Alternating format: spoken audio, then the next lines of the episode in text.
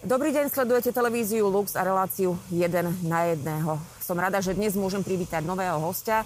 Je ním Juraj Balog zo spoločnosti Credit Call, ktorá v spolupráci s Konferenciou biskupov Slovenska a Slovenskou katolíckou charitou pomáha cez telefonickú linku pri prihlasovaní na očkovanie proti kovid devätnásť. Vítajte. Ďakujem za pozvanie. Dobrý deň. Uh, ako vznikol projekt očkovanie bodka charita bodka es ká? Podľa mojich informácií to vzniklo tak, že rôzne diecézne charity začali takéto linky prevádzkovať.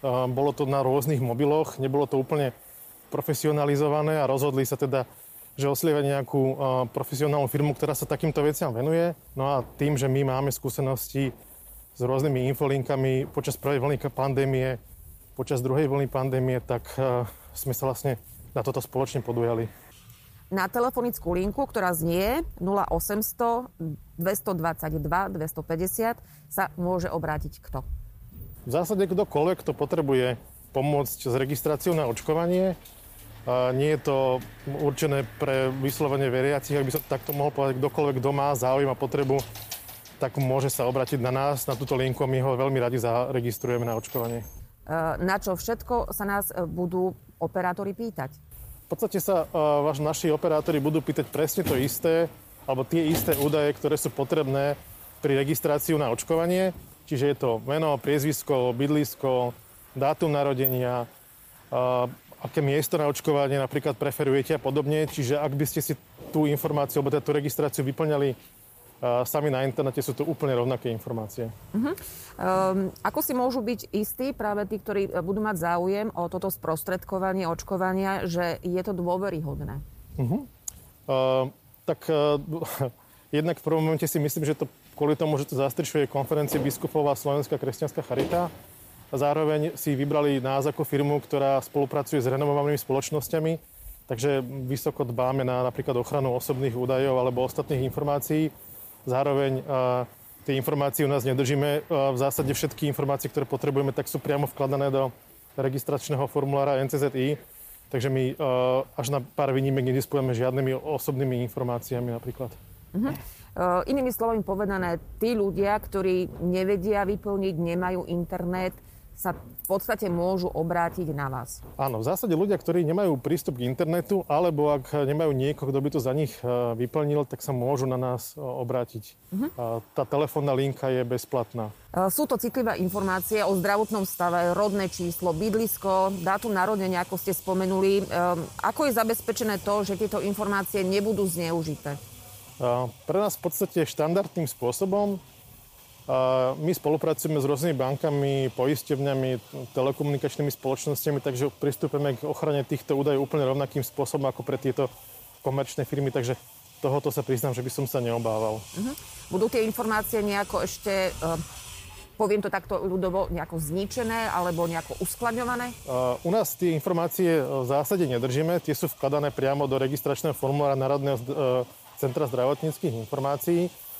A hovorí sa, musím priznať, že sú nahrávané, ale oni sú cca po štrnástich dňoch vymazávané, takže ani tohto by som sa neobával. Uh-huh. Uh, naznačili ste to, ale aby, ale aby vlastne aj diváci vedeli, ako teda taká, takúto požiadavku o zaočkovanie alebo o zaregistrovanie očkovania spracujete. Kam vlastne tie informácie putujú?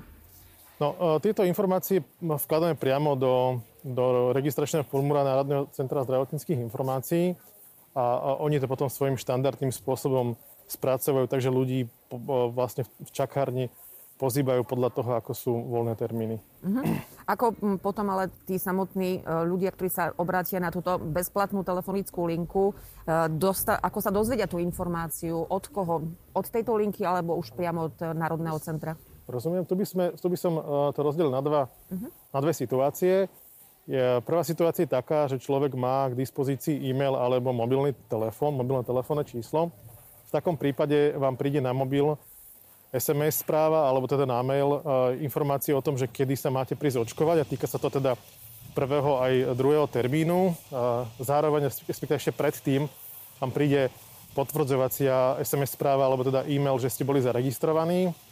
Rozdiel vzniká v situácii, keď človek nemá k dispozícii e-mail alebo mobilné telefónne číslo. V takom prípade sme vyriešili, vymysleli spôsob, ako to technicky vieme zvládnuť tak, že tú informáciu o tom, kedy človek má prísť na očkovanie, tak tu mu, tu vlastne, tu mu telefonujeme my, aby vedel, že kedy a kam má prísť. To znamená, že ľudia v takom prípade musia zanechať na seba nejaký kontakt, ak teda nemajú áno, mobil. Áno, alebo... pokiaľ chcú, aby, pokiaľ teda nemajú k dispozícii mobil a e-mailovú adresu, musia samozrejme na seba nech, zanechať nejaké kontaktné údaje a my ich v momente, ako tieto termín, teda ten termín na očkovanie dostanú, tak tí, my ich vlastne okamžite alebo bezodkladne kontaktujeme. A musím ešte jednu vec upozorniť, niekedy to je naozaj že deň vopred, pretože ani my teda tú informáciu skôr nemáme a, a je to naozaj tak skoro, ako sa len dá. Uh-huh. Spomínali ste, uh, že to platí aj pri tom druhom termíne očkovania. Áno, samozrejme, pri oboch termínoch na očkovanie to platí. Uh, aké máte teda zatiaľ skúsenosti s telefonickou linkou?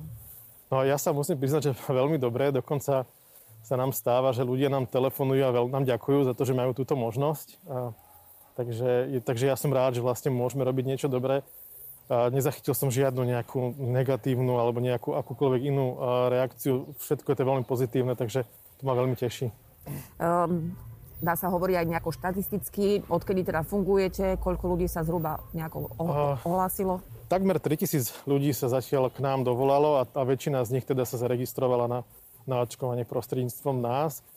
Ak sa teda presne nemýlim, tak by to malo byť cca dvetisícšesťsto ľudí sa cez nás zaregistrovalo a približne tritisíc ľudí k nám zatelefonovalo za tých približne šesť týždňov. Uh-huh. A fungujete odkedy, aby sme len vedeli, mali predstavu? A fungujeme od približne polovice marca, takže šesť týždňov to je. Majú teda tí, ktorí sa obrátia na túto telefonickú linku, aj iné otázky okrem očkovania? Áno, ľudia majú spravidla rôzne otázky. A to, čo im vieme zodpovedať, napríklad, že akou vakcínou sa budú očkovať podľa veku, im vieme zodpovedať, to im teda zodpovieme, ale také tie sofistikovanejšie alebo náročnejšie otázky, tak to odporúčame, aby zavolali na infolinku Ministerstva zdravotníctva alebo teda na Národné centrum zdravotníckych informácií podľa toho, aká to je otázka.